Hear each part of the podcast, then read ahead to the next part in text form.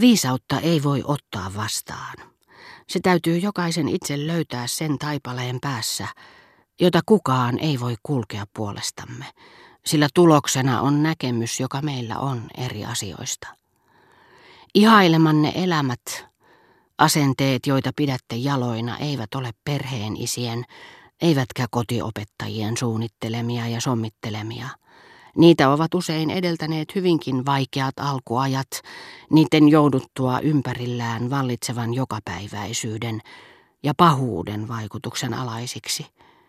Ne edustavat taistelua ja voittoa. Ymmärrän kyllä, että ensimmäiseltä kaudelta peräisin oleva kuva ei enää ole tunnistettavissa ja että se on vastenmielinen. Siitä huolimatta sitä ei pidä kieltää, sillä se on tae ja todiste siitä, että olemme todella eläneet.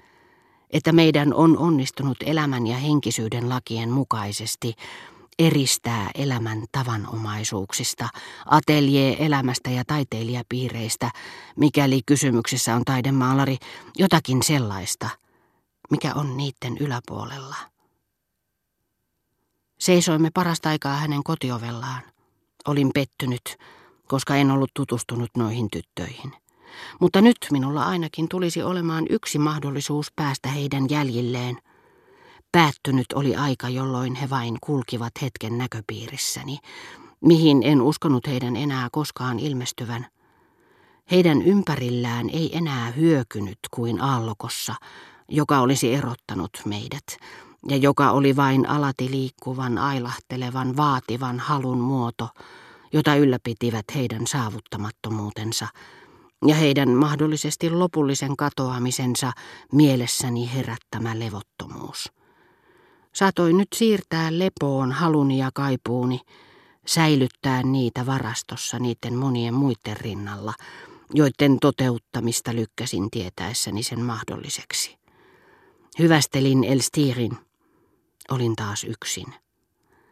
Silloin yhtäkkiä pettymyksestäni huolimatta näin sisäisillä silmilläni kaikki ne sattumat, joita en ikimaailmassa olisi osannut odottaa. Että nimenomaan Elstir tunsi nämä tytöt. Että samaiset tytöt, jotka vielä aamulla olivat minulle taulun hahmoja meri taustanaan, olivat nähneet minut kuuluisan taidemaalarin seurassa – joka puolestaan tiesi, miten mielelläni olisin halunnut tutustua heihin ja varmaankin tukisi pyrkimyksiäni.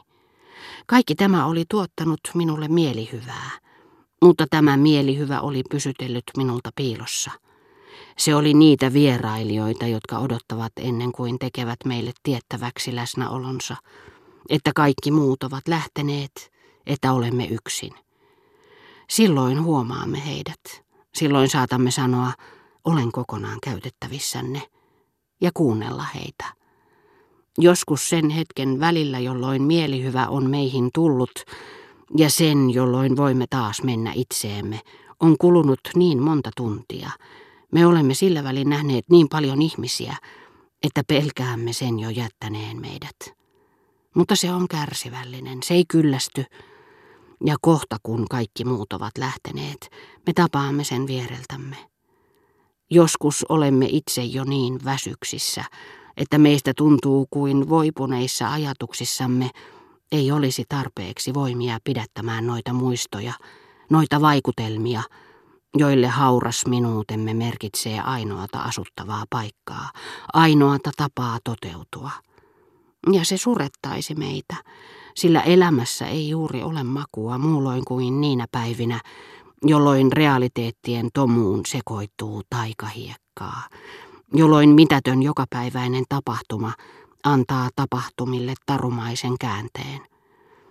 Osa saavuttamattoman maan rantaa sukeltaa silloin unen valaistuksesta ja tunkeutuu elämäämme, jokapäiväiseen elämäämme, missä niin kuin valveilla nukkuva – tuijotamme niitä ihmisiä, joista olimme niin kiihkeästi uneksineet, että me olisi uskoneet koskaan voivamme nähdä heitä, muutoin kuin unessa. Mielenrauha, jota ammensin mahdollisuudesta saada tutustua näihin nuoriin tyttöihin, milloin vain haluaisin, oli minulle sitäkin kallisarvoisempi, kun tiesin, etten voisi pitää heitä silmällä lähipäivinä, jotka kuluisivat sään luun lähtövalmistelujen merkeissä. Isoäitini halusi välttämättä osoittaa kiitollisuuttaan ystävälleni. Olihan tämä tehnyt paljon sekä hänen itsensä että minun hyväkseni. Sanoin hänelle, että sään luu ihaili suuresti Prudonia, ja kehotin häntä pyytämään lähettämään kotoa ne lukuisat kyseisen filosofin kirjoittamat alkuperäiset kirjeet, jotka hän oli aikoinaan ostanut.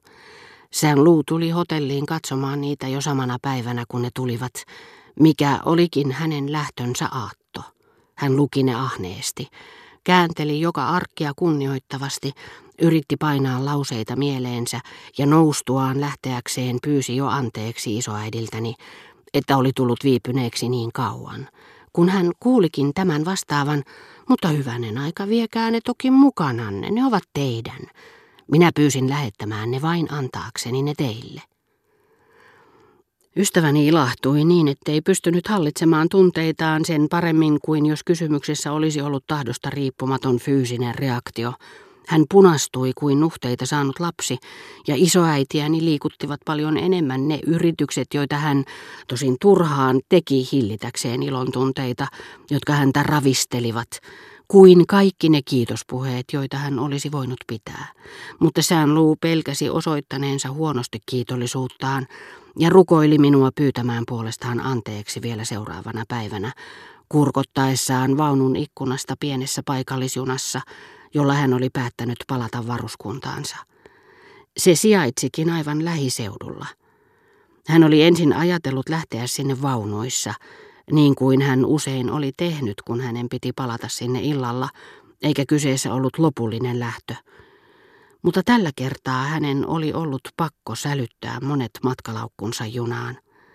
Ja hänestä oli tuntunut yksinkertaisemmalta nousta siihen itsekin, niin kuin häntä oli neuvonut tekemään hotellin johtaja, joka oli vastannut hänen kysymykseensä, että matkustipa hän sitten vaunuissa tai junassa, se ajaisi suurin piirtein samaa asiaa.